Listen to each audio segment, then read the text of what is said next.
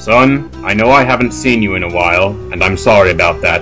Working 120 hours a week keeps me away from home. But you've been asking me to save you a lot over the phone lately, and I feel uncomfortable saving you repeatedly without really knowing why. Your father is right, Ness. You keep calling me long distance from who knows where. Just because the sound of my voice stops you from feeling homesick?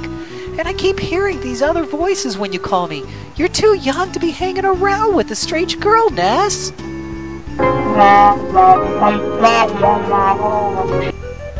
Ness, I just need to know how you're getting so much money and why you have to deposit it over the phone.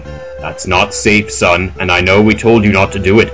I don't know where all this money is coming from, and I just hope you remember our talk about not selling your organs on the black market. The IRS has already noticed that a new account operated by someone in my family has opened, and I don't want that sort of attention, son.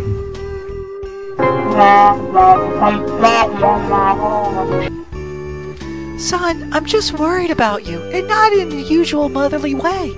Ever since I swatted that dung beetle that followed you that night, nothing's been right. The punks at the police say you beat them all up, and then you beat up the police? Young man, that is called illegal, and I won't let it happen in my house. I don't care what reasons you might have. We do not beat up the police around here. The FIB wants you now.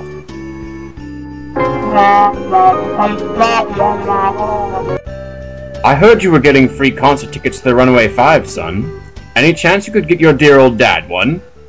Oh, and by the way, live from the internet, it's the RPG Backtrack.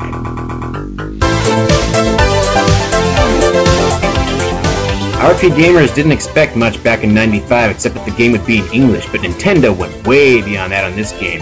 The company may have given up making people care 15 years ago, but we haven't forgotten the effort they put in. I'll be covering its very long in the making sequel Mother 3, and we'll be taking your questions under the microscope, and a new contest is here. All this time on the Earthbound RPG Backtrack.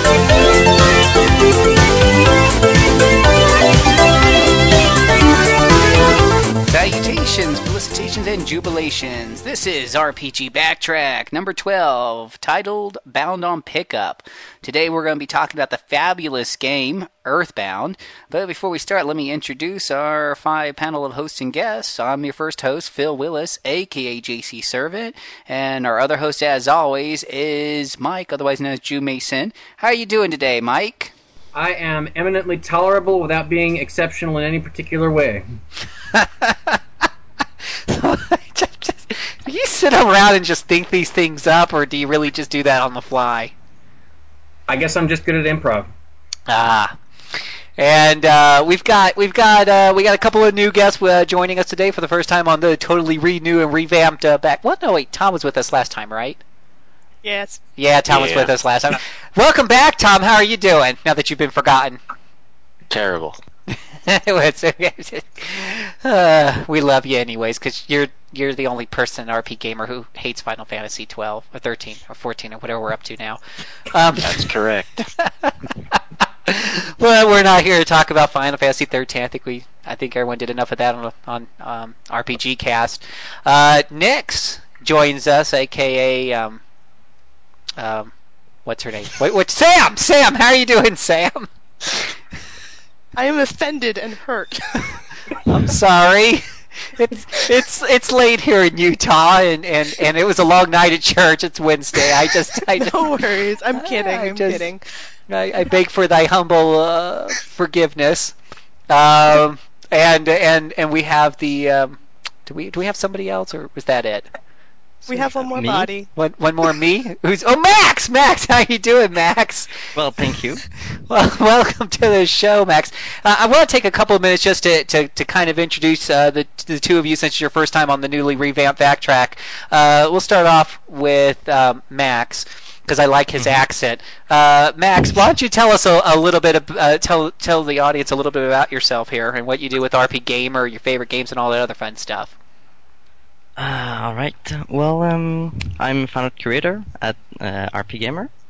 Uh, I've been for a year and a half, maybe, and uh, for some time too, I've been head of interaction for what it's worth and for what I'm doing. Anyway, uh, so that's about it. And yeah, favorite game. Uh, I'd say something in between Final Fantasy VI or The World Ends with You. One more for nostalgia, and the other one for what it's worth as a game. And yeah, that's about it. Ah, well, I, I love I love both of those games. I, I just love the soundtrack on The World Ends with You too. I love playing that on my Mhm. DS with the headphones on. Um, about the fan art section, I know that sometimes gets a little overlooked by uh, some of our uh, some of our audience, but I, I mean I bosey on over there from time to time. You got some really cool stuff. We, I want to tell us a little bit more about that because I don't think a lot of our people know about that. Yeah, well, um, uh, what can I say? Uh, people send in uh, fan art. Some I, I accept mostly anything except uh, violence or anything that would be too, uh, uh, well, I mean, not family oriented. and uh, yeah, so people of all talent, all interests. I have a comic that's been running for some time now featuring Final Fantasy VI. And who does Uh, that? Hmm? Who does that comic? I've seen that. Uh, a girl named Orinoku. I don't know Ah. how it's supposed to be pronounced, but uh, she she has a website. It's listed in the uh, this week's artists. If you want to see more about them, our li- our website is listed in there. Uh, you can also view all the the comic history uh, from the fan art page. And uh, yeah, it's pretty interesting. Every week I get a few submissions, and uh, some pretty talented people send in stuff. It's very interesting. So, you know, everyone go and check out the fan art section. It's very easy to find off the front page. There's a link right there on the left hand side. Uh, and, and if you want your, and if you're an artist or you just want to be an artist one day, draw us up something, send it into Max, and, and it'll be viewed by our millions and millions of website visitors that we get every single day at RP Gamer. So, Yeah, of course. Absolutely. There's, a, there's an FAQ um, on the fan art page on how to submit stuff. It's pretty easy. Just some some guide guidelines to uh, to follow. I remember that. Isn't that, isn't it called 48 and a half easy steps to submitting fan art? Actually, it's it's more uh, three or four easy steps. Just enter your name and stuff. It's quite easy. Yes. really. so definitely check it out. And also, uh, first time up to bat here, uh, Sam, how are you doing tonight? I'm doing fantastic, Phil. I've got my Mr. Saturn plushie, and I'm ready to talk about Earthbound with you guys. Are you holding it warmly? oh, yes. Uh, so, uh, why don't you uh, tell our audience uh, that are new to, to new to our newly revamped backtrack uh, what you do on RP Gamer and, and your favorite games, a little bit about yourself. Sure. Um, okay, I've been at RP Gamer for about a year and a half. I'm actually pushing close to two years. I started out as an editorialist. Um, actually, it was purely coincidental how it happened. Um, I submitted one one editorial piece, and I got an email saying, "Hey, do you want to join staff?" That's our that is our very uh, that is our very tough hiring process at RP Gamer. I mean, it's pe- people think you can just waltz right in and get in the door, but you really have to prove yourself. You have to go through the hoops just like anybody else. But uh, yeah, no, I mean, I've now been the curator for about a year. Um, I like doing, you know, editorials mostly because I get to see what kind of opinions people have and what kind of fangasms people are having, and it's uh, it's pretty exciting. And I mean, Mike is my right hand man, and he sends me a lot of stuff too. So we just we keep the column busy. I mean, when I'm not doing editorials, I'm doing a bit of everything on the site. I I do some of the coordinate some of the interviews. I do some news. I do some media work. I do lots of random things. Are you beginning Just to have you beginning a flood of uh, f- uh, Final Fantasy fanboy stuff yet with the release of 13? Not yet, but I'm anticipating it. First come, first serve. Pretty much. I mean, you know, I'm one of the only staffers not playing Final Fantasy 13 right now, but that's because I've been so engrossed in Yakuza 3 that Final Fantasy 13 has been a non-existent, you know, thought in my brain. Ah. Oh, I can totally relate to that. I, I unfortunately have only had the uh, been able to put in about three or four hours. I've just been so busy with my job and and other uh, things that are pressing on my time. What would you say is your favorite RPG of all time? Well, if most people know me quite well, and I fan tote this one quite a bit, uh, Valkyrie Profile. on the PlayStation is my absolute favorite RPG ever, and I don't think any game will ever replace it anytime soon. Uh, I, you know, I, I got that on the PSP. I think I need to get around to that. Um, go ahead. there's only two games ever that have actually made me cry. Valkyrie Profile was one of them. What was the other one? Lunar. Ah, that's a good one. That's a good one. I love Lunar. Ah. Uh, are you getting the uh, the Lunar remake that's coming out? I Or reviewed come it out? actually. Is it already out? I don't. I need to get out to the store once in a while. I was actually the reviewer for uh, Silver Star Harmony. and what did you give it? I gave it a 3.5 out of 5. Ah, and what were your what were your main highlights on that, real fast? Honestly, um, I love the soundtrack. It was fantastic. It was revamped. Loved the characters. Still love the story. I mean, it's it's a true classic. I mean, the only downfall is the fact that for me the combat was just so ancient, and I was like, oh, I just want to get through this. I want to go to the next plot point.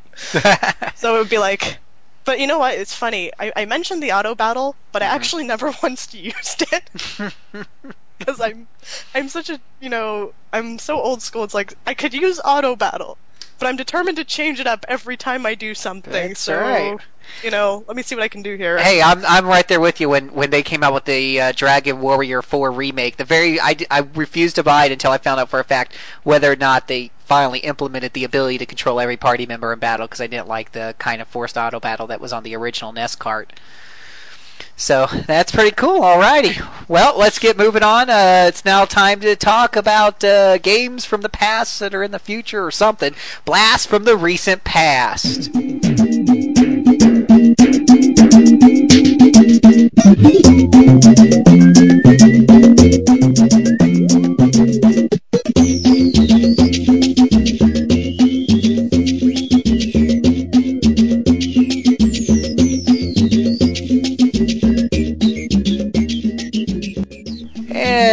This week's blast from the recent past, there actually isn't a whole lot. We, and the blast, in case you're new to the new to the podcast, we like to review games or talk or discuss games that came out uh, this time two week two years ago.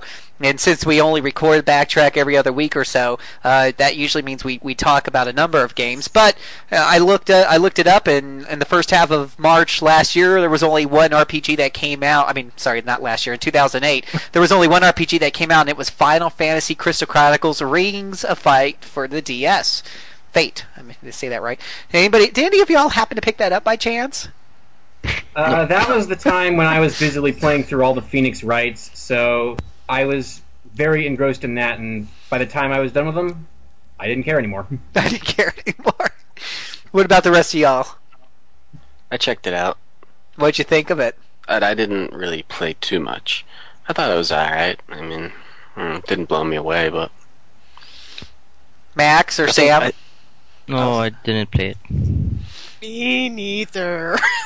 I think the biggest uh, um, sticking point of that game, which I didn't try, was the multiplayer, Mhm. um, which I heard was probably pretty fun. But I didn't get to try it, so I don't know. That's that. I, I I didn't pick it up because that's what I had seen in the reviews, including our own. Was that uh, the the multiplayer was the fun part of it? And since I have no life, no friends, or anything else, uh, especially back then, um, yeah, I didn't really check it out. Mike, uh, but if you want to check out the reviews for yourself, uh, I mean, it wasn't a, it wasn't a terribly bad game, but I mean, the general consensus was that in single player, the AI that controlled the other party members wasn't great and uh, and the multiplayer was pretty good. But Anna, did a review, and so did uh, Mr. Cunningham. So you can check that out. Anna gave it a three out of five. Mike gave it a three point five. So there's there's obviously some good points and a couple of areas that could use some help. So. That's all we had for blast for the recent past for this week. So let's go. Uh, let's go up to the. We got a lot to talk about with our with our game that's on docket this week. So let's go ahead and get to our game discussion.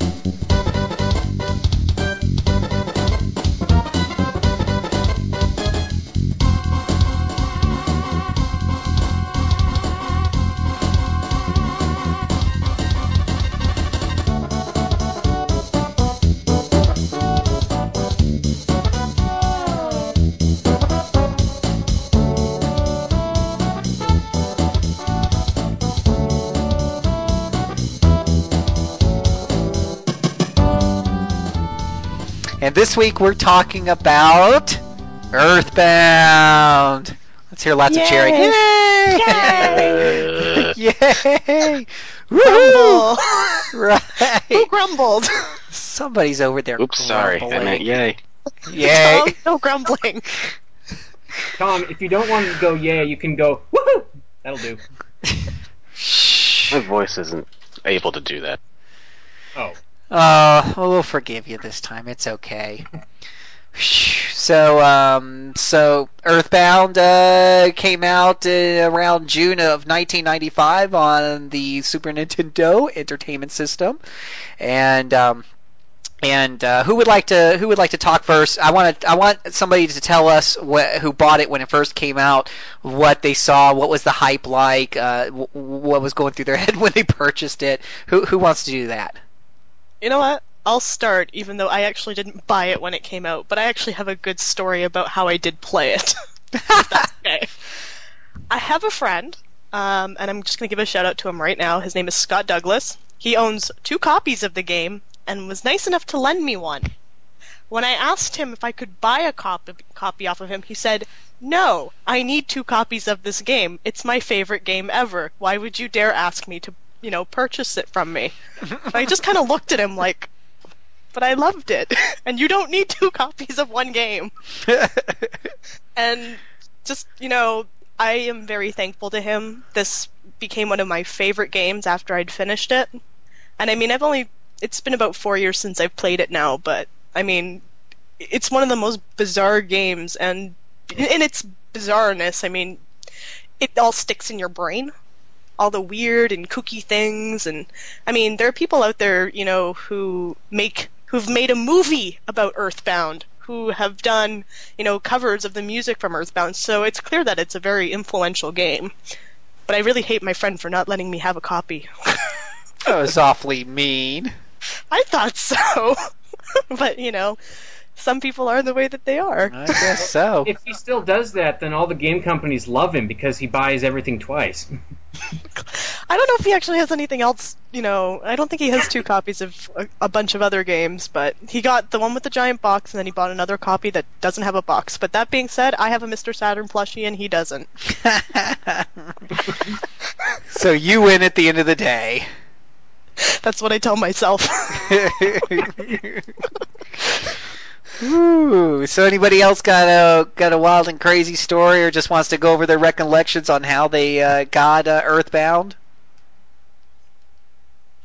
Well, I played it. I played it when it came out. Um, I never bought it, which I, I regret to this day, um, because I was a, just a young boy, and uh, so. But I rented it when it came out. Mm-hmm. Like from uh, you know when you used to be able to rent games from, you know, video stores. Mm-hmm. Mm-hmm.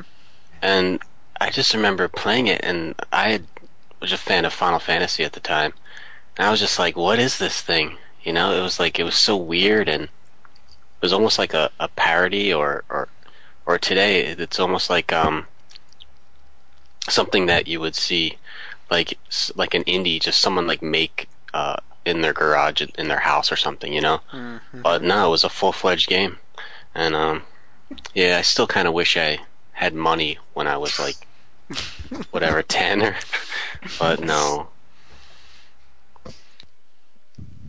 How about That's you, it. Mike? I rented it. That's all. Mm-hmm. Uh, I'll let Max go first because I did not uh, play it at the time. Maybe Max did. Yeah, I did. Um, well, me, uh, back then, a friend of mine, uh, he's the one who made me play um, Final Fantasy VI first. So uh, it was my first RPG, and then uh, he would show me like games he would rent with his father.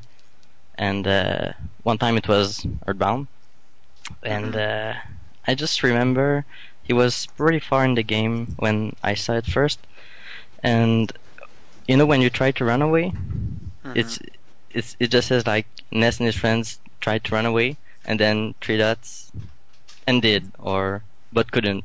And it was just um like the stress of not knowing if they're gonna run away or not. Like you know it's you're almost dead you're almost finished and then and did and Yeah. that was pretty exciting back then I, I was Hard- just, I was just. Yeah, it's hard to run away. I was actually um, Mm. playing it, uh, playing it myself uh, to get ready, you know, to kind of prepare for the backtrack a little bit. And uh, yeah, you get into some, fights, and you're quick. You can get quickly outnumbered. You, I, I ran to this one guy, which is one guy by himself. I'm like, yeah, sure, I can handle him. He starts calling some help, and uh, on my next turn, I missed it. I missed on my attack, and he calls for more help. And, and next thing you know, I'm sorely outnumbered, so I'm trying to run away desperately. And yeah, you're kind of hurry up, run away, run away. Yeah, and then uh, me and my sister we we tried to force um, our parents to uh, to buy it, and we were quite lucky to have it um, brand new for 50 bucks, uh, like 50% sale in a Canadian Tire. That was quite um, quite a good luck to find it. Really, I'm I'm quite happy to have it. So. Yeah, good, good luck getting it for that nowadays. Yeah. Have, have any of y'all looked at the recent prices on the original NES ca- uh, Super NES cart? No. Yeah. Uh, last I checked, it was running close to triple digits. Uh, let's Yeah, no doubt. take a take a look here real fast. Um, let's see here. Go on to our good friend uh, half.com here. I like to go there to check prices. They're usually pretty good. Earthbound. Uh, let's see. Video games Earthbound. Minimum price for a quote unquote good copy with a small tear on the sticker is $85. For very good condition, you're going to have to pony up a small 150 and if you want the uh, game cart guide box and everything all in quote unquote excellent condition, you'll just have to part with 275 big ones. Wow. Yeah. Say my uh, my local retro store last time I checked, he wanted 120 just for the cart, and I was kind of like, you know, no. If you're mm. giving me the box with it, sure, but I don't really want to pay, you know, 120 to 150 dollars for Earthbound as much as I like adore it. Mm. It's a mere a bit bag of shells. yeah. Mm. You know, it's just wanting, I- you know, if I had the money, it'd be great, but I don't. And there's so many other games coming out that I don't know when I'd be able to replay it. That's being the other thing. You get two copies of Final Fantasy 13 for that.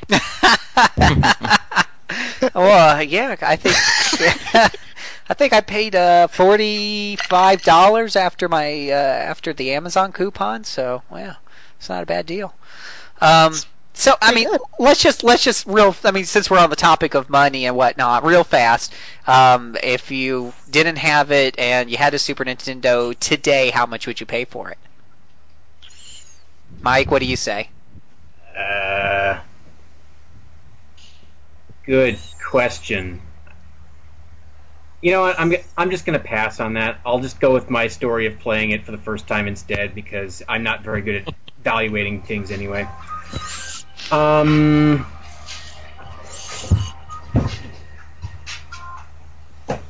And I had to turn off my phone because I forgot to turn it off like an idiot.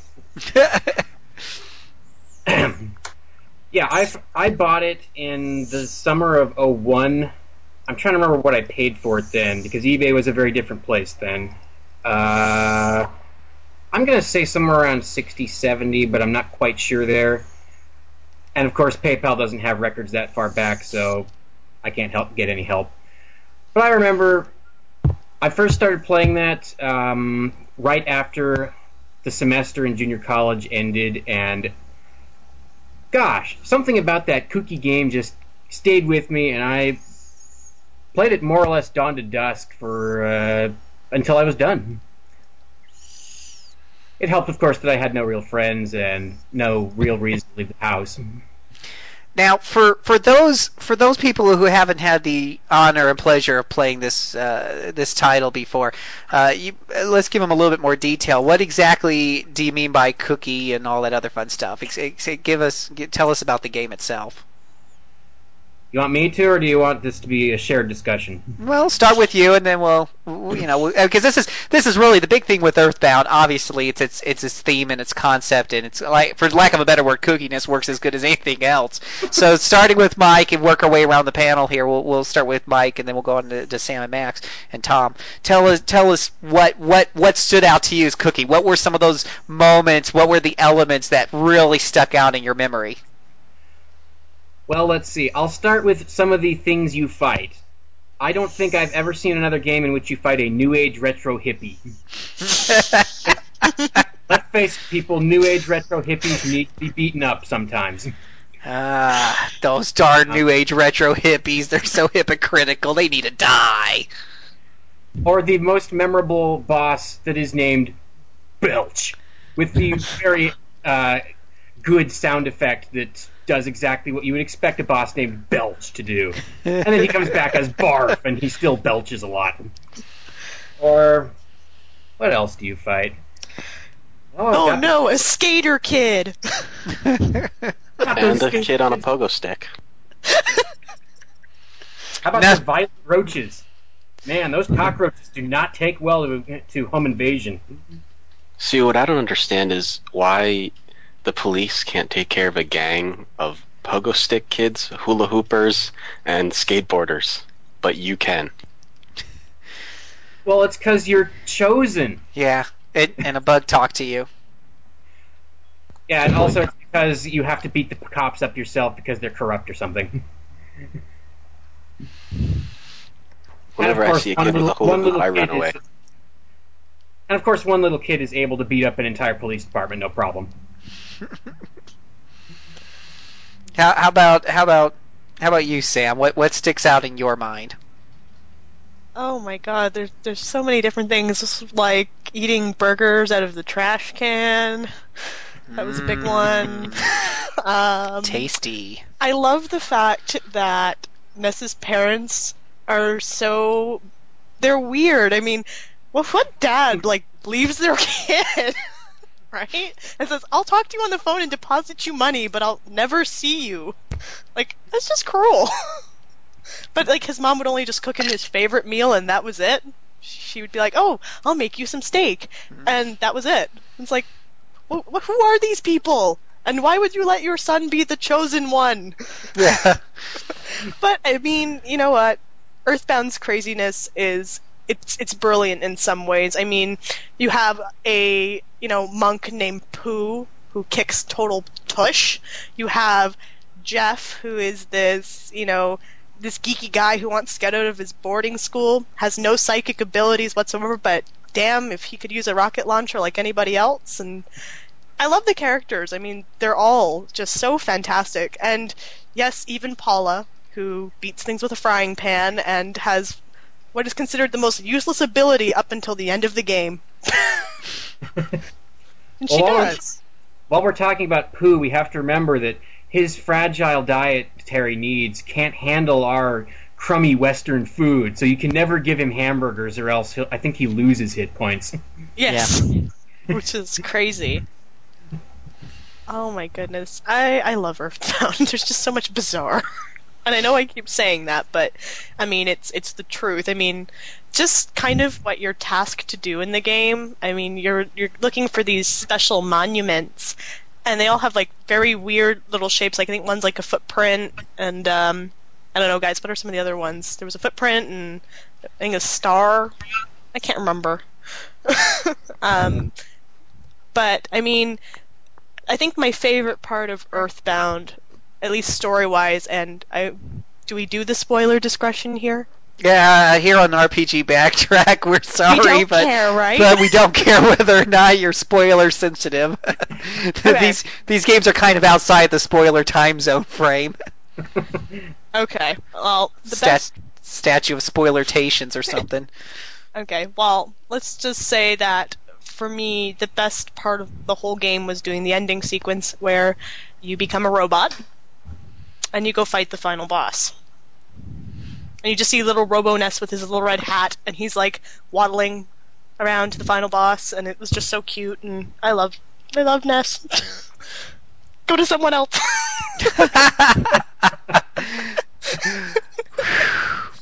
Uh, Tom, would you like to go next? Uh, yeah. Um, what I liked most about Earthbound is definitely the dialogue. Um, it's probably the only dialogue of any game that really just actually makes me laugh. Like, um, you wander around the first town and somebody asks you, "You look so helpless. Are you okay?" And I don't know, just lines like that just really, like people, the people make fun of you all the time in the game, Like uh, your friend will be like, you know, oh, I'll see you when I get home. Oh, actually, no, I won't, sucker, and then run away. Um, I don't know, just I just really think it's got really funny writing. Maybe the localization was probably done pretty good, and that's Yeah, what sticks out to me.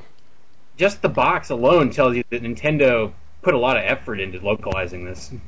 It seems like it, yeah. It really is funny, and it's it's and it's it's not only weird, but it's like genuinely like like funny. Uh, and the things that all the people say. One thing that I've noticed is uh, when you're fighting, enemies never just attack. They'll slither forward, or they'll growl menacingly, or they'll bash you hard in the face, or something like that. But they never just attack.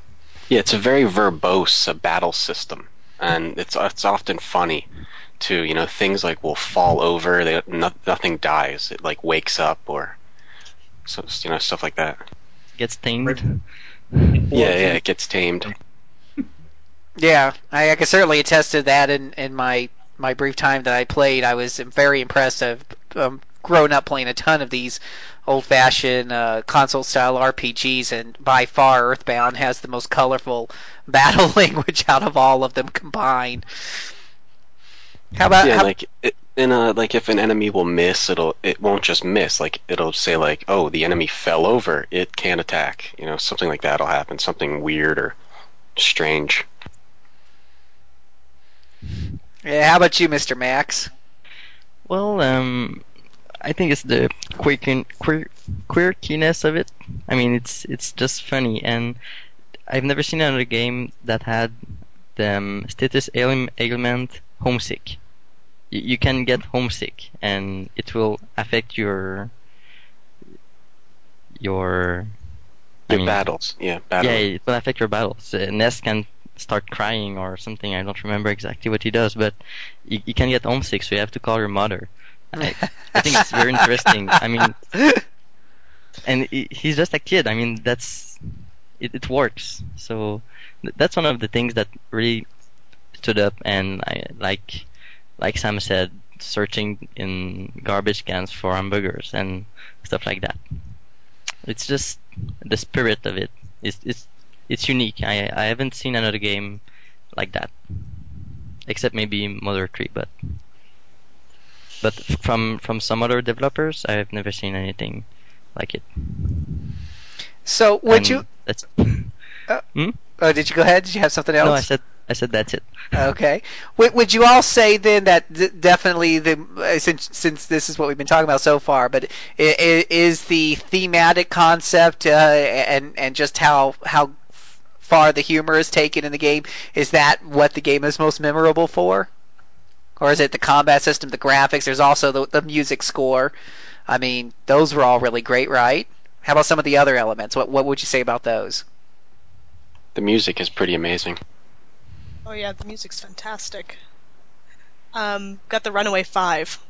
They have some of the best songs in the entire game. Um, what else? Um, Well, there there is that unique factor of you never battle in front of realistic backdrops. You always battle in front of something that looks like it came out of a '60s music video. It's very psychedelic. yeah, I was about to use that word, psychedelic. I, I feel like Sonny and Cher or the Byrds are about to jump out and perform a number. oh God, no! Don't you ever say that again. no. And Okay. what what what about the um, last boss music? Hmm? The the last boss music. It's quite interesting too. It changes over time. Yeah, and the last boss itself is fascinating because you never really see it. You just No. get lots of messages about how you are unable to perceive the true form of Giygas's attack, and then you get smacked with something. But that's about the most realistic an RPG has ever been when it comes to fighting what is really a god. You wouldn't be able to perceive its attacks. They're beyond your comprehension. And thus you can't really see it. How how would how would you how would you say the visuals are now? I know this is a, a 1995 game, so we're going to have to kind of you know go back in time a little bit. But uh, you know, were they were they really good for back then, and do they hold up well today? Well, I have a question about the visuals. Maybe Max can help. Don't they sort of um, break the rules of art with perspective? Because at the way, like you're in a building and each edge goes outward. Oh, am I what am I wrong about that? Uh, Like how um you know it's it's sort of isometric, but when you're in a building, it's almost like um uh it's hard to explain like how each line is going towards the outside of the screen rather than uh, being parallel. Maybe Uh, maybe it doesn't well, really no, matter. The problem, well, the um, the the problem, as you say, would be that they are parallel. Everything is parallel. It's it's isometric 3D, so it's it's not it's not a mistake. Well, it's not it's not bad, but it's it's a style. I mean, okay. there's no there's no perspective. Actually, that's that's the thing. Is that what you meant? Yeah, I think that's exactly what it is. It's it's when you're in the buildings and stuff. Uh, I I think it's almost the same outside too, but it's it's easier to to see it inside Oh, the buildings. no. There's I- no I know- I know perspective. what you mean. Oh, go ahead. yeah. No, no, I, I, I understand what you meant. Inside, okay, I was thinking about outside. Uh, yeah, I understand what you mean, and um, it's I don't know, maybe it's just to to offer um, a wider view. I mean, like if you stand in a room with uh, a wide view, you, you you would see all the walls, whereas if you have like a normal view, you you couldn't see the side walls. Is that what you mean? Uh, Uh, yeah, I mean, I just it doesn't really matter, but I just wanted to sound smart and point it out. Well, I mean, i- like in in Legend of Zelda for Super NES, I think it's even worse. It's like a top-down view with a side view character, you know. So I don't think Earthbound is has such an issue with that, in my opinion. but other, otherwise, the visuals are very like bright and very unique. You know, like really the most what pastel visuals of any game I can really think of. I mean, in some of the in some of the buildings, uh, you know, there's there's perspective. So, uh, in other words, the further things are away, the walls kind of close in as they go off into the distance. But it's never really quite right, especially when there's other 3D objects in the room, like the desk and stuff. Since they don't really go into the, they don't all exactly point to the center. It's the kind of what you do when you're drawing artwork. You kind of make everything go off into the horizon to a, a point that's usually in the middle or off to the side somewhere. So, yeah, if you're looking at it, you know, with the normal eye, you're gonna it- it's almost like they blended perspective with isometric. Normally with isometric, you know, everything's at a 45 degree angle, but you're also kind of looking at it from a top down, so perspective isn't usually an issue. But it's kind of like they, they blended the two together to make make it more surreal than what it what it really is. and that's only for inside uh, inside scenes. Outside, it's always uh, isometric. Yeah, yeah, yeah. So so yeah, that's what That's you were maybe even more weird. yeah. Yeah, So I sort of know what I'm talking about. yeah, you do, sort of. uh, did, did did we miss somebody on that go around? Uh, Sam, have we heard from Sam? Haven't heard from Sam lately. You know what? Um, I love the graphics. I like that they're um, they're kind of cutesy. Mm-hmm. Like compared to something like Final Fantasy VI or four, um, you just see the the um, the sprites, and they're they're just so colorful, and they kind of pop out on the screen. Hmm. Kind of like that. I mean, I don't know as much about graphics as let's say Tom there, but uh, I don't know. I've always liked them, and I, I still think they hold up. Especially, I mean, if you were to port it to like the DS or something, I don't see why they wouldn't hold up. Mm-hmm, mm-hmm. Sorry, I'm not as graphically inclined as everybody else. Um, can we also talk about how how strange some of the characters look? Like, uh, what is the your next door neighbor's wife is one of them. They're how it's just like the Oh, giant yeah, eyes. it, the eyes and the it, it- the lips. Uh, what's up with that? It's so strange, but it, it works. It's it's like someone did it in, in Microsoft Paint, but yeah, yeah. it works for some reason. Well, is Well, she the only character forget- with lips? No, I, I I saw other ones with lips. Yeah. We should Big- mention that there is a recurring sprite that strongly resembles uh, the best known character from the A Team. oh, yeah. yes, yes, Mr. T. Yeah, he's all over the place in Earthbound. I guess the developers really like the A Team. Clearly, he's Mr. T. Nobody messes with Mr. T. Pit food with my cereal. I pity the fool who doesn't play Earthbound. Um, some of the other characters had some pretty neat designs. I mean, uh, Pokey. Pokey. Ah, I, yeah. Pokey is just, he's so round, like a ball, but he's still a jerk. But you could probably kick him, and he'd be a great rubber ball. That's what I think. I don't know, Pokey, it was just fun to compare Pokey to his, it's his little brother. Am I right in saying that? Because Yeah, his Pokey and brother's Picky. supposed to be, yeah, Picky's like stick skinny, isn't he? Picky. Picky. Yeah. I don't know, I think the they're whole, both. uh, Aren't they both rotund? No, maybe you're right. Yeah, I was gonna say. I mean, th- that whole family—they're all supposed to be plump, though, right? Oh yes. I, I always like the interaction between um Pokey's family and your family, like Ness's family. Um, mostly because you know, Pokey doesn't actually ever see himself as being fat. I mean, even when he talks about you know who he is as a person and stuff, um, you know, he thinks of himself quite highly as being a very attractive individual. I also like Jeff. Jeff's design is absolutely adorable. He's got those giant glasses, and they look like they're gonna make his head fall off. Mm-hmm. Um, uh, trying to think who else has a great. And then I was gonna mention, what about Apple Kid and Orange Kid? They had some really cool designs too. Like Apple Kid's hair was shaped like an apple, and Orange Kid was supposed to look like an orange. Um, Earthbound just had some really bizarre ideas, and I don't know what the designer was smoking, but Jesus, just some of these uh, designs are crazy.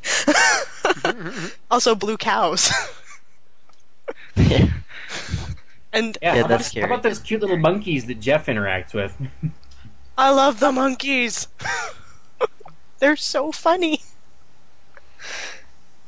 Um, or Dungeon Man. Dungeon Man has a unique look.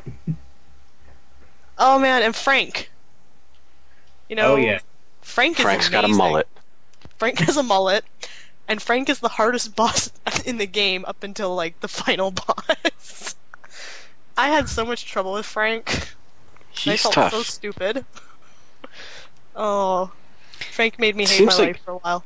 Seems like a lot of the fights in Earthbound, you sort of just get lucky. Like the the enemy will be just absorbed in their own activities, like whatever, changing their pants or something, and you just mm-hmm. end up killing him. Yeah, I've. You know what? I mean, I usually had to do most of the boss fights at least twice. Just because something would happen, either someone would get hit with a lucky critical, or. I don't know, I just never had a lot of luck. You mean a smash? A smash! Smash. Yeah. I mean, I don't know what it was about the combat in this game. I mean, it was a lot of fun, but you're right, it sounds like a lot of the fights were just pure luck in most cases. Well, one talk- thing that did help you out a whole lot was the rolling hit point meter, because sometimes you would take a deadly hit, but if you just spammed on the attack button and managed to kill it before all your hit points rolled down, you'd still survive. Yeah. Well, sometimes you get lucky enough. What was it that they'd give you like one hit point just before possible death? Yeah. Yeah. Yeah. See, they don't have that in Mother One. And your HP rolled rolled out. I mean, you, you didn't lose them at once. You, you, you could Yeah. heal yourself before dropping to zero. Yep. So, so that was a good thing too. And, talk about that a little bit. Was was the did y'all did y'all find the the? I mean, it definitely had a lot of character. Great music. We we all agree on that. Uh, the graphics were, were stylish and unusual. Um, how was the com- I mean, you know, how was the combat aside from the colorful text? Was it actually fun to play and go through, or was it just something you sloshed through to get to the to the next city? I'd put it a cut above, partly for the rolling hit point meter, partly for a good encounter system, especially when you found really weak things that you could automatically kill and still get the rewards from. No one, no other game has done that, to my knowledge, of letting you automatically kill weak enemies and still get the reward. Mm. Um, and yeah, it was pretty dynamic, especially when you found several enemies together and you were trying to get one of them separated, or else they would all join together and be a whole lot more trouble than by themselves. Uh, and yeah, also just the sheer variety of what you're going to fight and the weird things they're going to do to you instead of just pounding you into the dirt. They're going to emit horrible stenches at you or deposit a gigantic pile of disgusting ooze at your feet or I don't know. Did those things actually have combat implications?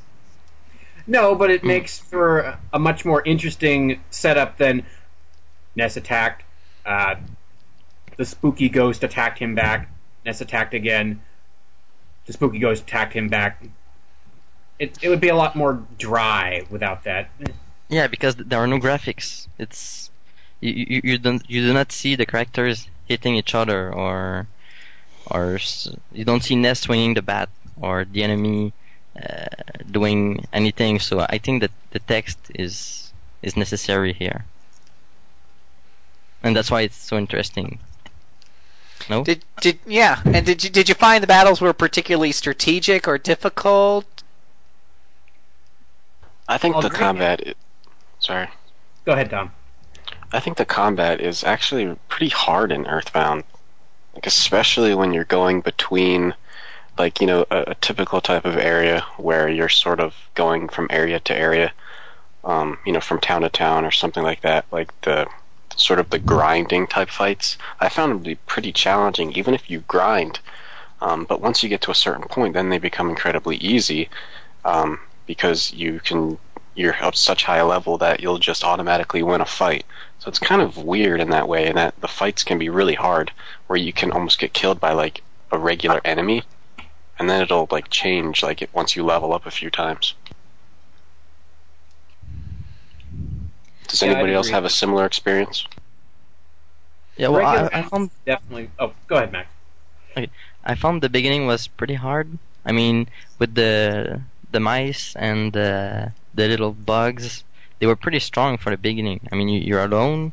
I think you do have the heal spell. I'm not sure, but you're pretty weak against. Anyway, I from what I remember from my experience, it was quite hard uh, in the first cave.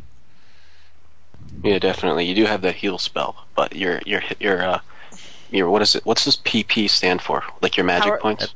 Yeah. Oh, PowerPoints? just power points. Yeah, your power points are pretty low. I know it was easy to drain those right at the beginning.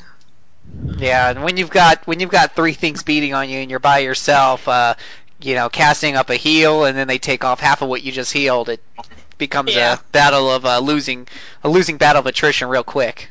Well, one of the the- mice. Oh, sorry, Max. No, no, go ahead, go ahead. I was going to say one of the the biggest, uh, I guess, you know, not so much a problem, but it was definitely frustrating is the fact that you'll go for long stretches in this game without finding a place to heal, uh, gather items, and it does get to a point sometimes where you will be low on, you know, supplies and you will get your butt handed to you if you're not careful. And I remember it used to drive me crazy just because, you know, I'd be like, okay, where's a town? I need a town, need to get items, and, uh, you know, one combat and poof, I was done like dinner. And I, it was one of the more frustrating aspects of the game for me. But I still like the combat a lot.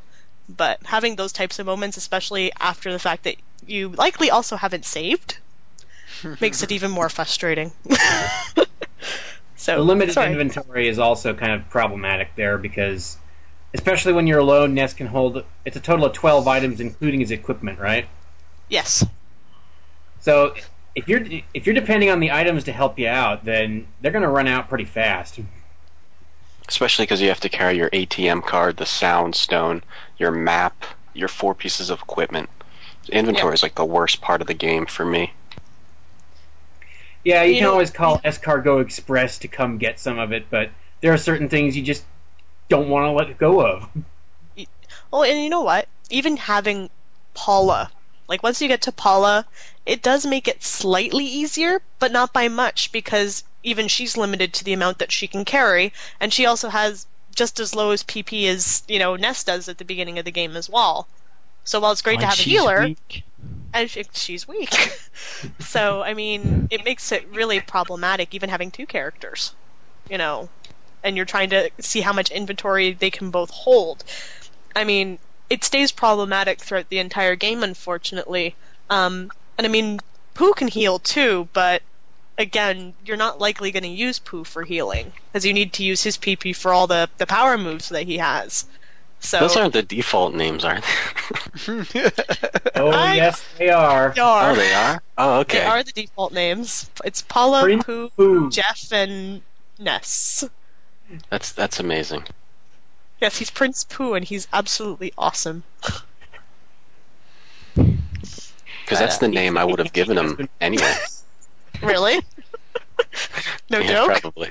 Probably. I have a maturity problem. okay, Tom. When you when you start naming your um, Harvest Moon characters really awkward names like Rad on a far out farm, it's okay. out I get it. I get the maturity level thing. Cool. but yeah, the inventory sucks. yes, yes, it does. So was there was that probably the weakest part of the game was the inventory management? I'd say so. And the No, I'm gonna sometime, uh, and sometimes I have to grind. Do you feel that? Do you do y'all feel like? I mean, for what little I played, I, I'm not sure I could answer this question in the positive. But do you feel that that Earthbound laid down groundwork for anything later on aside from Mother Three, which will probably never make it here? Um, was was there any other games that you felt uh, after Earthbound that took some inspiration from one of the good aspects of of the game? Um, I've got I one. don't believe. I do have one. Contact on the DS. No, no, Ah. No? No? You disagree, Tom? no, no. or I- I- Max? Yeah, I, di- I disagree. I'm sorry. You know what? I haven't played enough of it yet, but I I do like the the style on Contact. I mean, it's definitely not the Yeah. same as Earthbound, but the style stylistically, I think it was definitely like an Earthbound inspired game. I agree on that. That's what I meant, not so much the actual plot or anything, because I'm noticing the plot's a little Yeah. Bare bones on that one. yeah, the game. The, I, I've played. I played Contact for a few hours. Um, the game gameplay mechanics are clearly different. The story is is clearly different. But you're right. As far as thematic concerns and whatnot, the the surreal, the feeling that you're in something a little bit more surreal, definitely um, definitely feels like it could have been inspired by Earthbound. One thing that I thought was weird with Contact, though, is that um, it actually also does the exact same thing that Earthbound does, which is ask you, you know, your favorite food, your favorite, um, your favorite thing to do, Hmm. which you know almost feels like a direct. I don't want to say ripoff, but it is in some ways. Though again, I never got far enough that I knew entirely what those things meant. Um, I just thought it was kind of bizarre that Contact chose to include something like that because it does feel like it's directly taken right from Earthbound. Yeah, but, but you know, I, I bought Contact because I thought it would be very similar to Earthbound, the same spirit and everything, and I was really dis- disappointed with that. So that's Oh, why I'm I can't sorry really. hear that. I, I haven't finished it yet. I'm not sure if I will someday, but uh, yeah, I was disappointed with Contact. But you know, I yeah, played about an hour and I wasn't sure how I felt about it either. Mm-hmm. Like, like I said, stylistically, definitely has the Earthbound vibe, but like with the thematics and everything, it's definitely its own game. But it didn't feel fun the way that Earthbound did. yeah, I think that's the that's. It the was lacking the element of, of fun. I mean, the localization from what I did play was cute, but it again, it, it didn't have the same kind of bizarro world humor that you've come to expect from something like Earthbound. Um, even just the characters, there was something that felt very flat. That kind of made me stop playing in some ways, and I. I mean, I'm one of the weirdos on staff who plays RPGs for the story aspect and, you know, for the dialogue. Um, and this is one of those cases where I, I shut my DS because I wasn't sure how I was feeling afterwards. but I, I definitely do, in some ways, side with what Max is saying. I mean, it's it's one of those games where you look at it and go, "Oh, it looks like Earthbound," and then you play it and realize that it's like, "Oh, I got my hopes up too high on this one, didn't I?" but that's the only example I can think of that has any sort of semblance to Earthbound, or you know, has. I don't know. I don't. I can't think of anything else really. Yeah, me And to say that's a good example is, you know, not really. Yeah, I've got, I've got nothing really. It seems like Earthbound, particularly over here, uh, didn't do as well. Well, it seems to do okay in Japan, but not here. And for whatever reason, maybe because Nintendo is so sensitive about its intellectual property, nobody ever dared try to rip it off too much. And I'll say, I mean, and, and yeah, maybe I'm, I, I, you know, I, I think commercially, did, I don't think Earthbound did that great, did it, on the Super No. Nintendo? Did Eh, No, particularly given how hard Nintendo pushed it. Yeah, and it's you know, and I'll and I'll tell you, um, none of y'all kind of went through this, but I, I kind of recollect the marketing and stuff for it uh, just a little bit. I mean, I remember seeing it was on the covers of the Nintendo Power, and in the store it had a the box was unusual and it, it stuck right out, and and I was an RPG fan at the time, but um, but just like everybody, you know, money was kind of scarce. And and so when I took a look at it, I I just thought it, it, it looked really really weird. Um, it looked like an RPG, but it looked so far out in left field. I, I thought that it might be one of these uh, one of these cheap uh, cheap short shallow RPG knockoffs that were kind of flooding the market back in the day. Um, so So, uh, advertising fast. Uh, does everybody remember that ad? This game stinks with the smell pad that you scratch. Yeah, Vaguely. yeah. I still ha- I still have them. So unfortunately, I passed it up, and the first time I saw Ness was in Super one of the Super Smash Brother games or something. So, ooh yeah. But Actually, uh, I, I was gonna say I loved when Super Smash Brothers came out because I remember at the time when all my friends bought it and they're like, "Who the hell is Ness?" And I was like, yeah, "Don't what?" yeah. I mean, I was one of the weird kids that did know who Ness was, but it was like, you know, as soon as they saw who Ness was, it was like they all had to go investigate afterwards Hmm. and see who this Ness character was. And I mean, same thing happened when uh, with the one on the Wii when they put Lucas in it from Mother Three, and everybody was like, "Okay, who's this kid?" And it's like he's from Mother Three, which we're never gonna get, but he's special enough to be here. He's Pardon my. French. Lucas is very special. Oh, I love Lucas. I think he's adorable. I'm sorry, it's Um, my favorite word tonight. There we go. um, Silk Silktail from uh, from our RPG boards ask, uh, and I, I don't know how well y'all can answer these questions, um, but we'll give it a shot. How the first Mother Three game could have been released on the NES and the prototype? Do y'all any of y'all know anything about this? There's um there's an article on Lost Levels about it. Uh huh.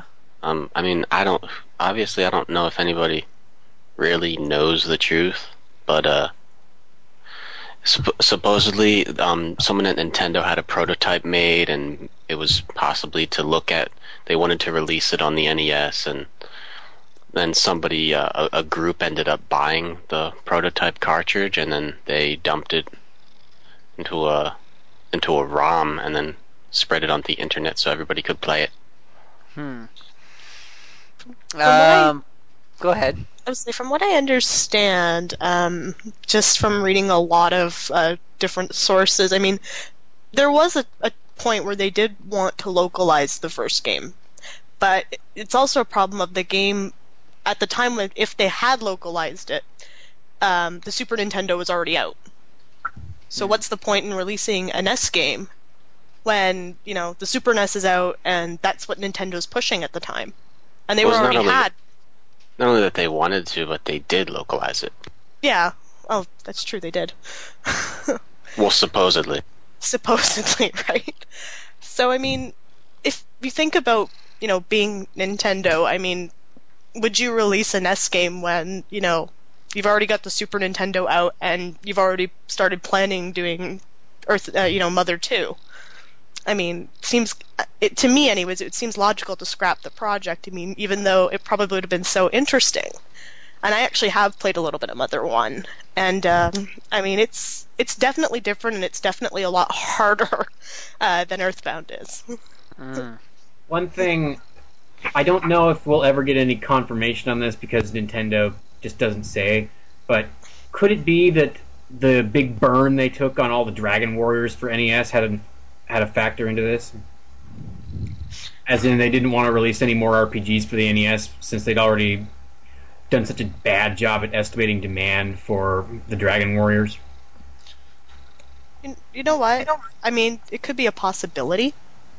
Um, I mean, at the time, I mean, Nintendo wasn't doing very well marketing really any of the RPGs that they were getting from Japan. I mean, the only one I think I ever remember seeing as a little kid being heavily marketed was Final Fantasy. Mm-hmm. Mm-hmm. That will always be the one that, you know, gets, you know, the, the big stamp of approval. I mean, they were taking chances with things like Dragon Warrior, um, and then later with the Super Nintendo with Earthbound, but I mean, I don't think they knew kind of where their target audience was.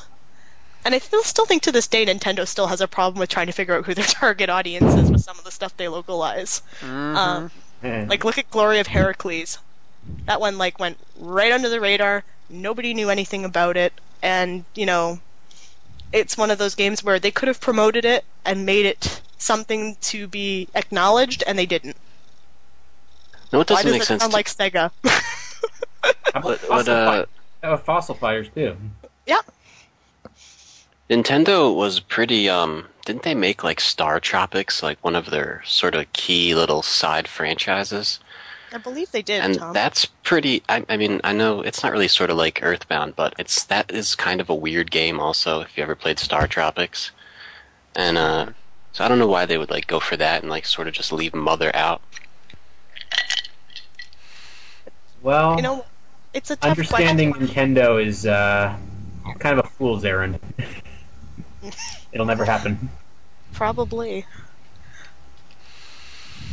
I mean, it's it's disappointing, you know, that we never did get any more Mother games. At the same time, I mean, the Mother, you know, fan community is is so madly in love with it that they pulled their own strings for everybody. Um, I mean, not that we condone the usage of ROMs, but you know, there are people who went out of their way to, you know, translate these ROMs so that people could play them. RPGamer.com does not pr- or does not encourage the use of illegal ROMs, hacks, or any other emulators. Thank you. It's just kind of the only way to play Mother. Yeah, yeah. Unfortunately. Unfortunately, no, no, uh, and that's that's a shame. I mean, you, you think they could find a way to get around some of this stuff and, and get it out there and put it on the virtual console, uh, and I mean they could even charge you know higher than normal price and people would snatch it right up. Absolutely. That's the one thing I don't understand. Well, that there's a lot of again rumors of what they think um, is the reason as to why they can't put it on virtual console. Part of it has to do with the music. Mm-hmm. The music, you know, there's a lot of music that comes from other places where Nintendo would have to pay a hefty, hefty amount to get, you know, the rights to again.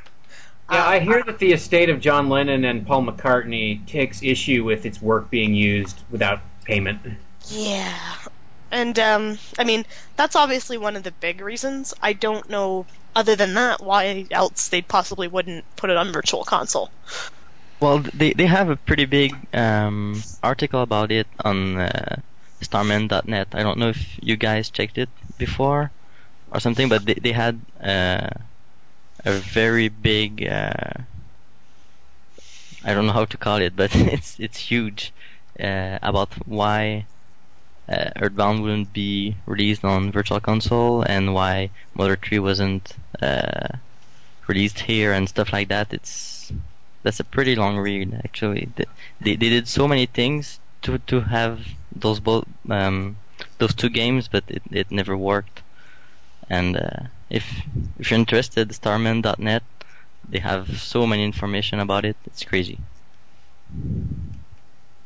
Well, Tom and Sam, uh, speaking of Mother 1, I know you two have played it a bit, and I don't know about Max, but this one I actually haven't touched, so any information you have on it would be interesting. Do you want to go Tom or me? Um, you go. Okay, because I actually just played it a couple hours ago. So, uh, do you guys just want like a little bit of an overview? Because uh, I can give you that. I played about maybe two hours of it, and I didn't get very far. Where did you get Uh, to? I am supposed to be um, trying to save the mayor's daughter out of paddock. Okay, I just got to the part. I got a, a the little canary, and I was couldn't figure out who to give it to. okay, so you're a little bit further than I am. Oh, really? Okay.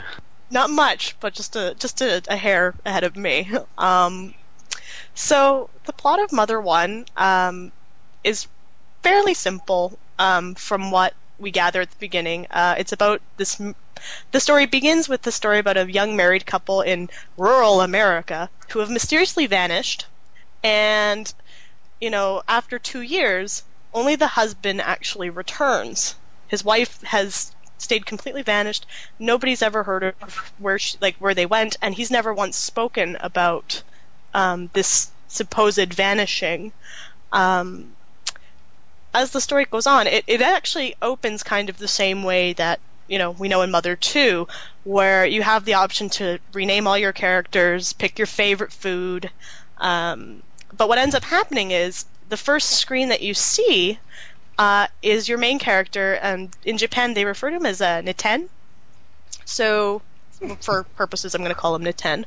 Uh, you wake up in Ninten's room, and all of a sudden there's a flying lamp and this lamp is chasing you around the room. And you you go up to it, you approach it, and you get into a battle. And pretty much you find out in the first battle that you have psychic abilities. As you go on, after you finish the battle, um, you know, you're going around your house, you're realizing that there's all this paranormal activity, and you can't quite figure out what's going on. Your sister's being attacked by a doll, your other sister's being attacked by a lamp, mom screaming in, the, you know, the living room, and you can't quite pinpoint what it is that's exactly going on. Um, but as you explore your house after you know you, you kill the enemy, um, you find a music box, and this music box has uh, a melody. And Ninten's the whole goal in Ninten's game is that he uh, is collecting eight melodies that will supposedly stop this paranormal activity. It's kind of similar to like the landmarks in uh, well, it is the same as the Earth, uh, the landmarks in Mother Two. Um, and that being said, I mean, I didn't get very far. I got to where I was told to go to the basement, collect some items, learn about what my grandfather's, you know, encounter was, and then I was set off on my journey. And then I died so many times. I wanted to cry. Did you fight a hippie or no? I did fight a hippie. I also Those found hippies. the hippies are hard. Mostly because they'll try to like they'll say like um, one of their attacks is that they'll use a megaphone and try to call your mom, and they hope that you'll fall for it. Yeah, no, they say uh, they use the What does it say? bullhorn. Use Yeah. a bullhorn, and he says, uh, "Your mom's calling you." And either you what it believe it or you don't. If you believe it, your power goes down. But if you don't believe it, your power like goes way up, and you can kill him in one hit. Yeah, I never got. Um, I never fell for it, so that's the first I've heard of that. I always got very lucky, and, and you know, Ninten would never fall for it, and he'd just you know slam those hippies down. Um, I think the farthest enemy encounter that I got was uh, a zombie gangster, which was really weird. Um, lots of bats. The bats kind of like to chase me a lot too. So that's about really all I can say about Mother One. I mean, it still has you know your same four characters, and um, you know I believe G- Giygas is in it or Giygas or I can't say the main enemy's name, and I'm kind of embarrassed. Um, and I don't know, Tom. Like, what was your experience? I mean, I, like I said, I didn't play enough of it clearly to have a clear mind on it. Um, I thought you know for an NES game was pretty well uh, pretty well put together.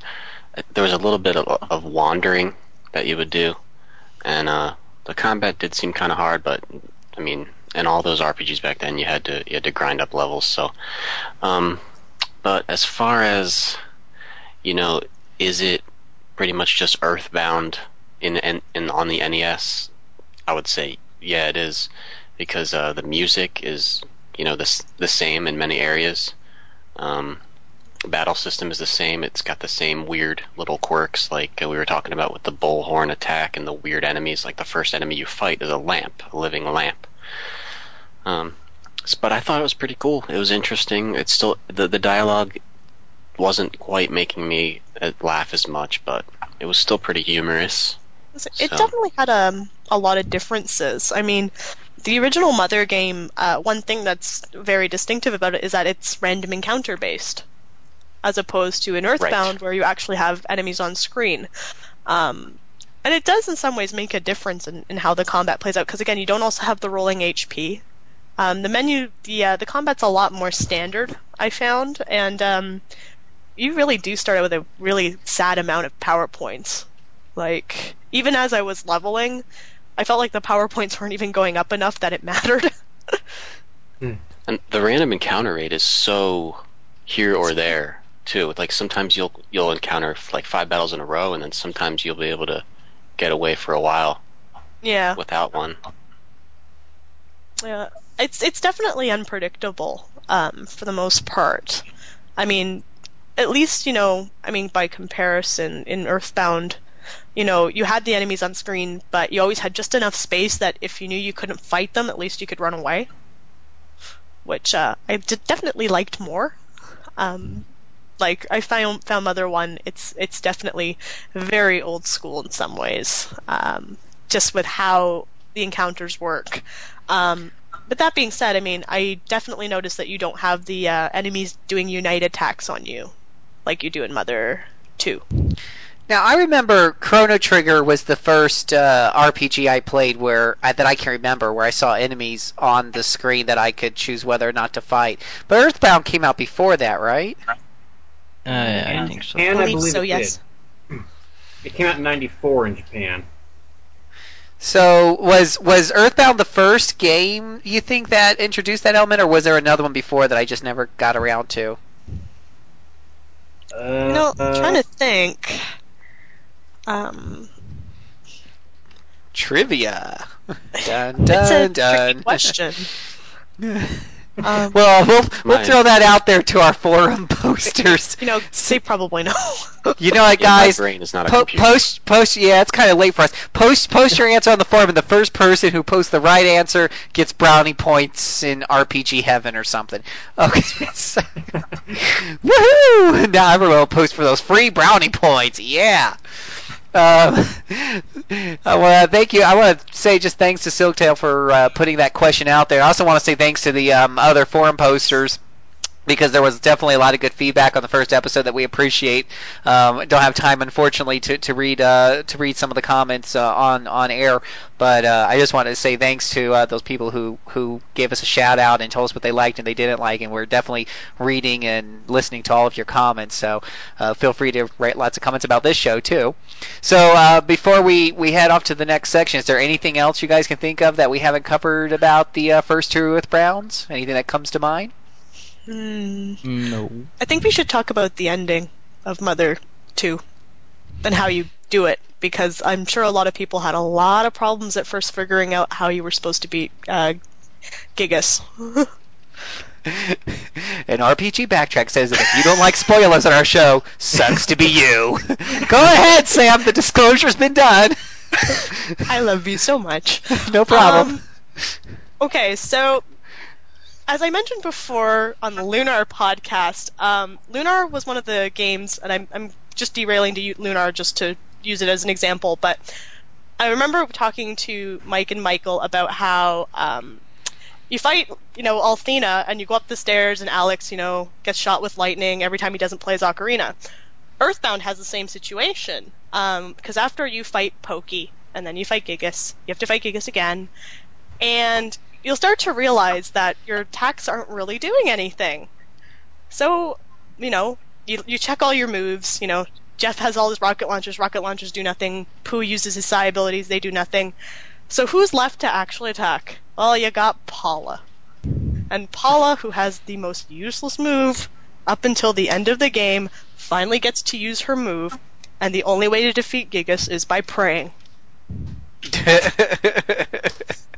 the power of. Pr- I, I knew I went to church before this for some reason. Now I know why. But you know what?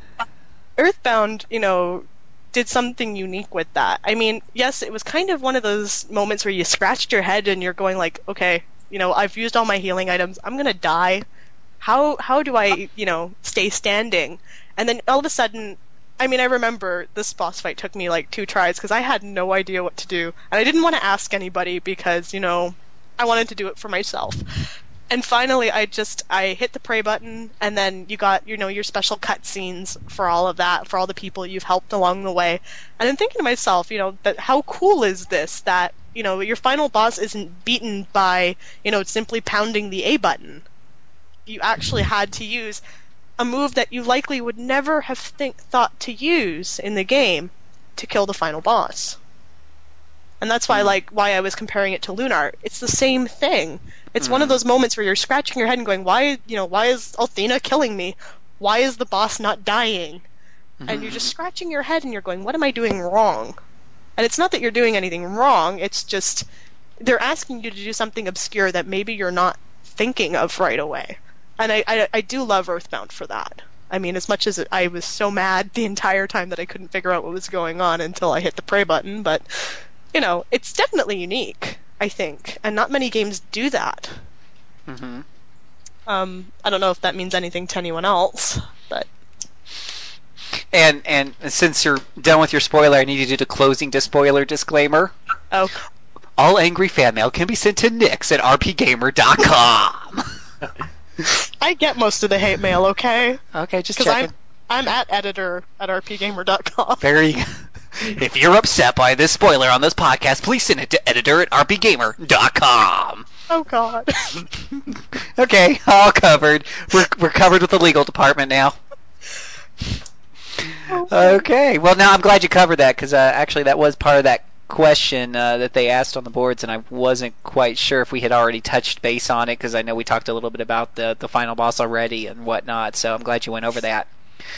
Alrighty, well um, that's it uh, for our Earthbound discussion. It is now time for Mike's Import Corner.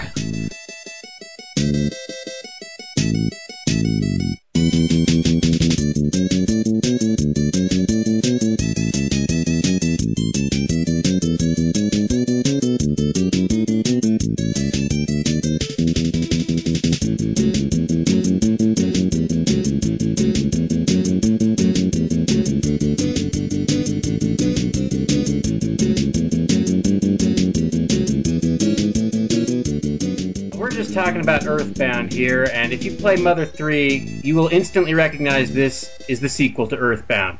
None of the sprites are the same except for, well, I spotted Mr. T running around a little bit there. I pity the fool. Everybody pity the fool! And, but almost all the sprites are new, and yet they look exactly like sprites that came out of Earthbound.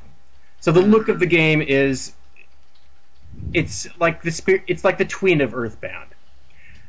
But the structure is very different. You know Lucas is the hero of this game, but you don't actually get to play as Lucas for a long time. Your first chapter is, in fact, as his dad, Flint. Flint, who just so happens to have a cowboy hat and a bandana and an unshaven look, so that he looks somewhat like another guy with L I N T and a different letter at the start of his name. I shouldn't mention that fellow's name because uh, he might actually be listening in the off chance. So you play as Flint in the first chapter, and in the second chapter, you play as a guy named Duster. I didn't know he was supposed to na- be named Duster. I named him Wimpy because he looked just like a guy who would say, I'll gladly pay you Tuesday for a hamburger today. And yeah, you you have to steal something with him, and he meets up with a princess, and then that chapter ends. And the next chapter, you're playing as a monkey. You play as the monkey Salsa, who is being tormented by this very nasty guy named Yokuba, who likes to shock him electrically all the time, and also eat bananas in front of him, and then toss the banana peels everywhere because he's just a jerk that way. Um, and then it's only in the fourth chapter that you finally get to play as Lucas after three years have passed. and everybody will be glad to know that, yes, Mr. Saturn returns along with. Um, in the final chapter of the game, you will meet the true mastermind. It's not Yokuba, the guy who's been throwing the bananas around and tormenting your monkey. And it's not these evil pigmen. These are the these are the bad guys you fight most of the time. They they look more like the guys from the, George Romero's The Crazies, but they sound like pigs. they squeal. They squeal a lot. But only in the final chapter will you meet the true mastermind, Pokey. Yes, Dun, dun, Pokey dun. is back, and he wants to unseal the dragon that's under Nowhere Island because he thinks he can un- use its power for whatever, and that involves him uh, getting all the Magypsies. Get it? Magypsies. Ha ha ha. Who all look like transvestite men, but they, but think they're beautiful, so whatever. Um, they've all been guarding something, some dragon that lurks under the land, and Pokey wants it. And Pokey is in fact in a gigantic time warp, so that by the time you finally get to him, he, well, he looks like he's in suspended animation or something. Oh, in order and in order to get to Pokey, you have to go through his toilet dungeon, which is something I've never seen before. Ew. Also, you save with. You don't save with your dad in this one because you just played as your dad. You save with frogs. There are frogs hopping around all over Mother 3, and some of them are a little interesting. Like the butterfly frog, or the. the snake frog. There were some other interesting frogs. Is your dad still in the game? He's in there and he starts talking after the first chapter because you don't actually play as him again. He doesn't talk during the chapter when you do play as him. Oh, Um, yeah, and combat is pretty much, again, you will think, gosh, this could have come right out of Earthbound. Although some of the enemies are even more bizarre. There's this freaky thing that has the head and legs of an ostrich sticking out of the head of an elephant. Or there's a cross between a hammerhead shark and a kangaroo, so that you get a little hammerhead Joey in the pocket. Yeah, and you get the same psychedelic backdrops, only different ones. One of them looks like a recolored version of Matrix text. One thing that has changed, sadly, is that you can no longer kill things automatically if you are super strong. You can, run Oh, o- you can run over them and get out without a fight, but you don't get anything for doing that. Um, so so overall, would you say would you say that this this this one is an improvement over the last one, over over Earthbound? I'd call it ever so slightly less. This is this is a very slight gradation down, mostly because the combat you, is a little bit different. Uh, there's also this timed combo hit that you're supposed to be able to do, where if you time your button presses to the beat, you can string some extra hits out on the enemies, and I find it really hard to do regularly. Yeah, me too. It's kind of random, I find. Yeah, maybe I just don't have enough sense of rhythm or something. Well, I, I think it's supposed to. You're supposed to time them with the um, the monster's breath or something. Like when you uh, not not their breath, but their um, heartbeat. But when you put them to sleep, they they have a, a different beat. I think you're supposed to follow that one, and not the music's beat. But Which anyway, practice uh, using whatever that item is that lets you practice on enemies you've fought before until you get it right, yeah. and that that's not as much fun. But it's it's an awesome game. Sadly, Nintendo had given up on the Game Boy Advance seemingly by 06, so we're probably never going to see an official translation of it. But that didn't stop all the legions of Earthbound fans who went ahead and translated it anyway, and you can find that. Well, there's a full translation written up on GameFAQs, or you can do the ROM thing, whichever. It's easy to it's easy to figure out how to play this game. Oh, and I would like to say that unlike so many Game Boy Advance games that had that cruddy audio thing, the music in this is awesome. Although again, Does it, probably uh, have- right. Hmm? is it similar to uh, er, uh, Mother One and Two, or does it have different tunes? Or the extraterrestrial theme that you hear whenever Ness is around a flying saucer or something like that, that seems to be the same in this one, but most of the music is brand new. There's one battle track that sounds like Chuck Berry tuning up. There's another that sounds like a drummer before the band has actually started playing, just testing whether his drums are working. There's another that sounds like something Wagner could have composed. There's an enormous variety of it, and it's all really high quality, especially for the Game Boy Advance speakers. nice? And and not that we would ever condone such atrocious behavior. But is this uh, available on uh, emulator? You know, I believe there are easy ways of playing it on your computer should you wish to do that in English. In English, that's what I was trying to get at. I mean, obviously, if you want the Japanese, you could probably import it or something. How, did you import the? I'm, I'm assuming you you imported a Japanese card. I did, A- and uh, and there is the translation on GameFAQs, which I just scrolled along with whenever I needed to. Because yeah, I can understand some Japanese, but it's a lot faster just to read it on the computer screen. um, and um, oh, uh, how, how roughly when did how long ago did you get that? I bought it two, three years ago. I'm not quite sure. I've had it for a while. Hmm. And, how much was it roughly? I want to say something like 30 to 40, somewhere in that range, which is a little less than you get it for now. Now it's more like 50. Well, that's not too bad at all, especially when compared to the price of Earthbound. Probably comes from it only having a Japanese release. Okay. Any any other questions for our panel about uh, Mother Three? Well, Max, do- you've played it. You've played it too. So anything that I haven't mentioned, Ah. remember, go for it. Uh, well, I'm I, I haven't finished it yet, but the um, the fan translation is really good. Um, I suggest if anyone wants to play it, you should you should um, look for it because it's really good, and uh, the game itself, like like Mike said, it's it's really uh, like another Earthbound. It's it's it's like the the second one you wanted. So I- if you liked it, definitely you should try it. If I mean, if you liked Earthbound, you should definitely try Mother Three. It looks like Silktail wanted us to mention how it was originally planned for the N64, which would have been fun because the N64, let's face it, really needed some RPGs.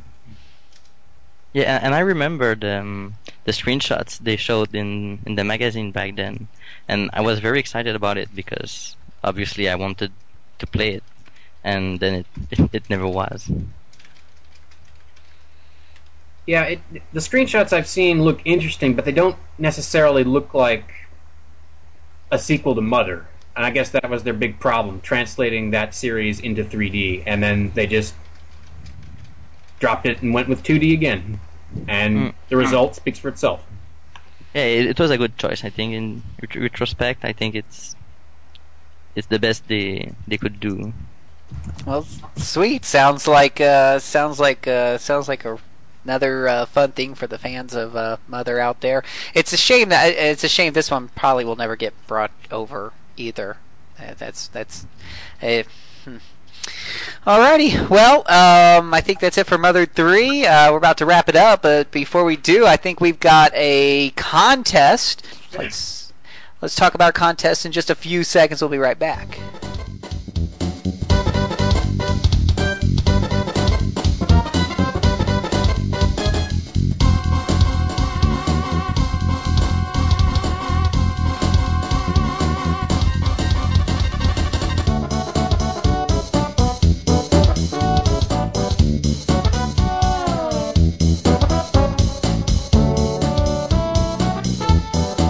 Mike, do you have a most awesome uh, motherly type uh, question for us this week? Uh, uh, well, before you ask it, let me just tell everyone the prize this week. If you can answer, uh, last week we did give away a Castlevania game. This week we're giving away a twenty dollar Amazon gift certificate card. Uh, the theory is that you spend this to get two thousand Wii points, so you can buy some virtual console game or something. Since we have no way of actually getting you Mother, because I'm not paying.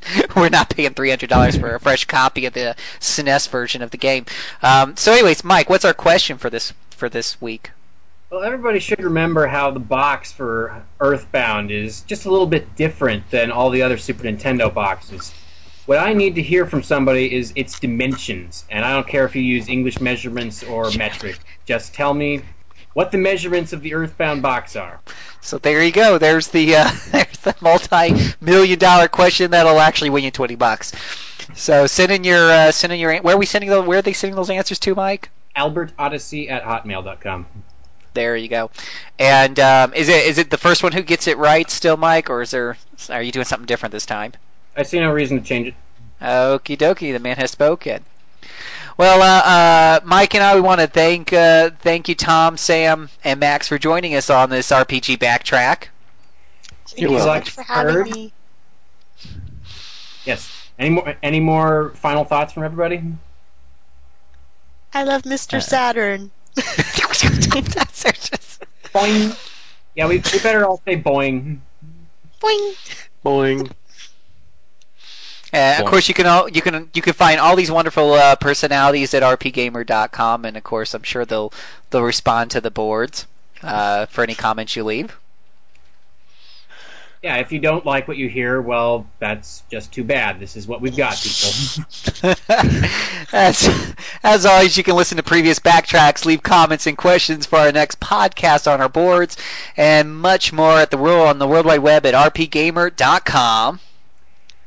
Don't be forgetting now. Uh, email comments, questions, and your trivia answers to albertodyssey at hotmail.com because I look at everything that comes in there, even the stuff from Nigeria that seems to be slightly suspect. What about that male enhancement stuff? Do you look at that too? I haven't gotten any of that in a while. I don't know why. I can arrange like anymore.